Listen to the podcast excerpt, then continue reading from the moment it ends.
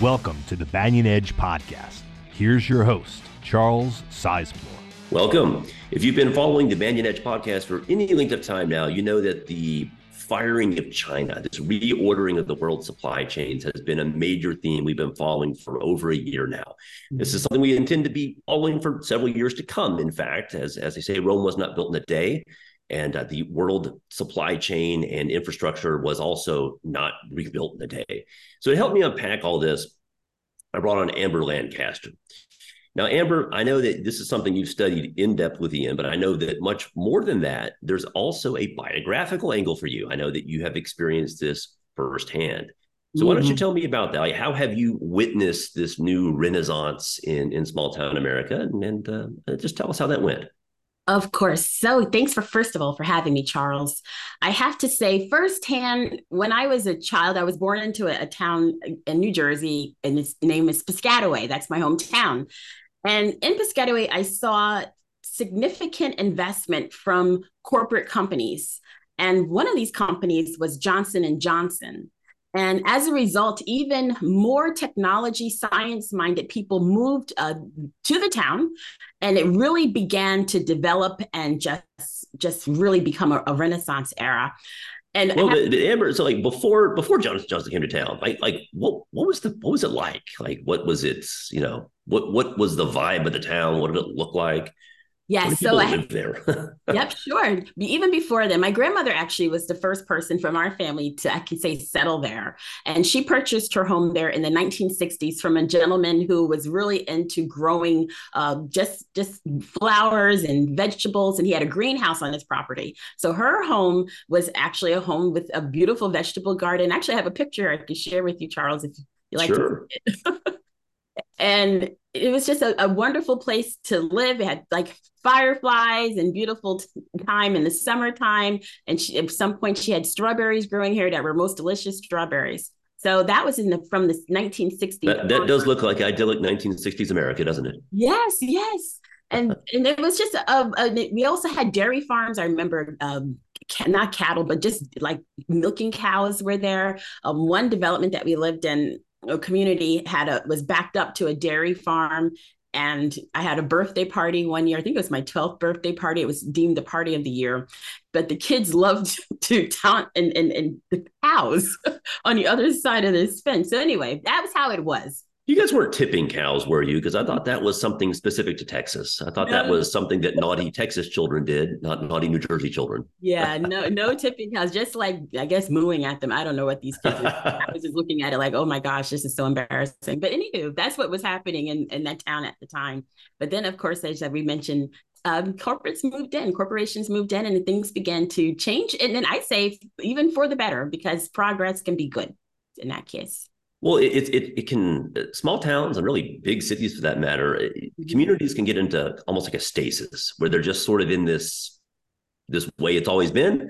Mm-hmm. They're, you end up seeing the same faces, the same people, same families, multi-generational, but nothing really changes.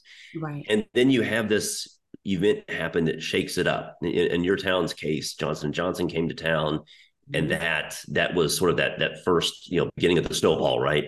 And then once Johnson & Johnson comes to town, well, companies that do business with Johnson & Johnson also come to town. Mm-hmm. And then you have all the service industries that serve these higher income workers that are coming to town. Yeah. And the next thing you know, everything is booming. And it's funny, I didn't grow up like that. I grew up in Dallas, which was already well-established by the time I came around. But my mother was from Fort Smith, Arkansas, which is sort of next door to Bentonville. It's a very short drive to Bentonville. Okay. Bentonville is, of course, famous because that is the headquarters of Walmart. Of course. Don't normally think of, rural Arkansas as being a place of, I don't know, great museums and restaurants and culture and all that. You think that's more of the domain of cities. But what happened as Walmart continued to grow and grow and grow, bring in new talent, bring in, higher paid workers, all of these, ancillary businesses that serve that clientele came with it. And today, is as crazy as this sounds, Bentonville, Arkansas actually has a lot of culture. It actually has really nice high-end restaurants, art galleries and everything else, stuff you would not necessarily expect to see in a small town. But when you had this infusion of big corporate money coming to town, it transformed things. It's, you know, it's actually a pretty cool place to live now. It's a I can imagine just a very immersed in community full of all kind of culture. So I agree with that. And that's what I witnessed in Piscataway. And I have another photo I can share with you, Charles. This is Johnson & Johnson's campus in Piscataway. When the tech firms moved in, not just Johnson & Johnson, but other pharmaceutical firms moved in, we just noticed a noticeable transition began. And what happened later on is that Piscataway, this is like an aerial shot, actually has been named by Money Magazine now in 2008, 2010, 2014, and 2019 as one of the best places to live in the United States. So that's just thanks to innovation and progress happening in the town. That's what can happen. And it's like the best of small town life, but with big city money, essentially. Yes, exactly. something like that. That's a powerful combination. And where J&J was concerned, we actually did some research. When they set up shop in my hometown, it was all part of its overall growth plan. So from the time that I was a child and maybe over the next 5 years, I can tell you its stock itself went up 151%. And if investors held on for like 10 years, a decade, they would have made 440%. And if they were still holding on to their shares, since then, they would have seen gains as much as 3,592%. And that's why it can be quite profitable to pay attention to what's happening in places like my hometown, your hometown. It's just a phenomenon can arise from that. You know, it's funny, for our entire lifetimes, mm-hmm. the narrative you've always heard is that small town America was dying. You know, its mm-hmm. days were behind it, the factories were closing, and those jobs have been shipped overseas. Mm-hmm. And it's not like that was untrue. And for the most part, that was true. Like, that was the trend really since the 1970s. It was, you know, small towns were really suffering as a whole. And the growth, the opportunities were more in larger cities. Mm-hmm. And it is interesting that we've had sort of these overlapping trends that have shaken us out of that stasis, or shaken us out of that trend. Mm-hmm. This is something that you and Ian have both written about extensively over the last year. Mm-hmm. Ian really sort of lit the fire when he wrote that piece last year about firing China, about how Uncle Sam was cutting China out. How it was, and for a number of reasons. Part of it was national security. Part of it was supply chain security, you know, following the experience of COVID. Right. Part of it was just wanting to create jobs at home. But all of that created this spark where you had vast amounts of federal money for the first time, I believe, in my life. I believe the first time since I've been on this earth, you've seen real investment by the federal government in small towns. Yes. But that's it. And what was the numbers? About 1.5 trillion, right? About 1.4 trillion, $1.5 trillion is said to be in. Yeah. It's a huge number. It is a huge number. A trillion is still a big number, even though it seems like our government does throw that around a lot, but it is still a big number. But that's really only the tip of the iceberg here. You can tell I'm kind of hot and sweaty because I keep talking about snowballs and icebergs and things that are cold. I think this must be subliminal here. But okay. Anyway, the tip of the iceberg is that initial federal investment. Yes. But that's just the start, because that gets things rolling. That creates, tax incentives for companies to set up shop. It creates the structure for companies to set up shop. But then the corporate money follows, and that's when the real boom happens. Mm-hmm. So what we're seeing is we're still in the very, very, very, very, very early stages of this. The ink is barely dry on the legislation that created this. The money hasn't really even started flowing yet. It's just the promise that it will that's already getting that ball rolling with the corporations. And I know this is particularly true of certain industries, such as, and I know you have a lot to say about that. Oh, yes. I can tell you that Ian and the team, we have actually took a behind the scenes look. And in particular, it's a small town that we're watching in Middle America. And what we have learned is that the biggest investors right now in the world are very interested in what's happening there. And the last time something really of this magnitude happened, I'm going to share my screen again because I always have some charts to share. You do? Yeah. The last time something of this magnitude happened really was over 50 years ago. And it was in a small town that is now famously known as Silicon Valley. Now, technology companies that are now household names that generated gains over 200%, 500%, 2,000%, even 3,500%, all in the span of 60 months.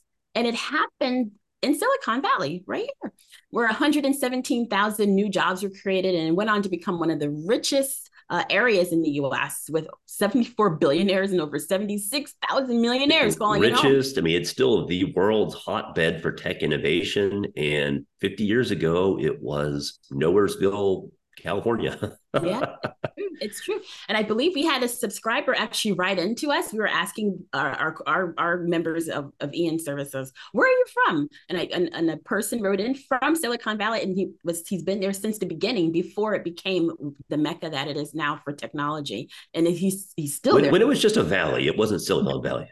Yeah, exactly. Just a valley, not Silicon. I love that. And so what's happening is we're seeing a similar opportunity happening right now, as I mentioned, and it's a town in Ohio, and it's a big opportunity right in these residents' backyards. And right now this town is really flying under the radar, but it might not be that way for long. So Charles, I'm not going to give it all away, but Ian really did a good job in researching this from his perspective. And he uncovered some potential really, hopefully profitable investment opportunities for anyone interested in getting in on the ground floor of an innovation investing in a small town feel. And if you want to learn more, you can visit smalltownsbigprofits.com to learn more about that.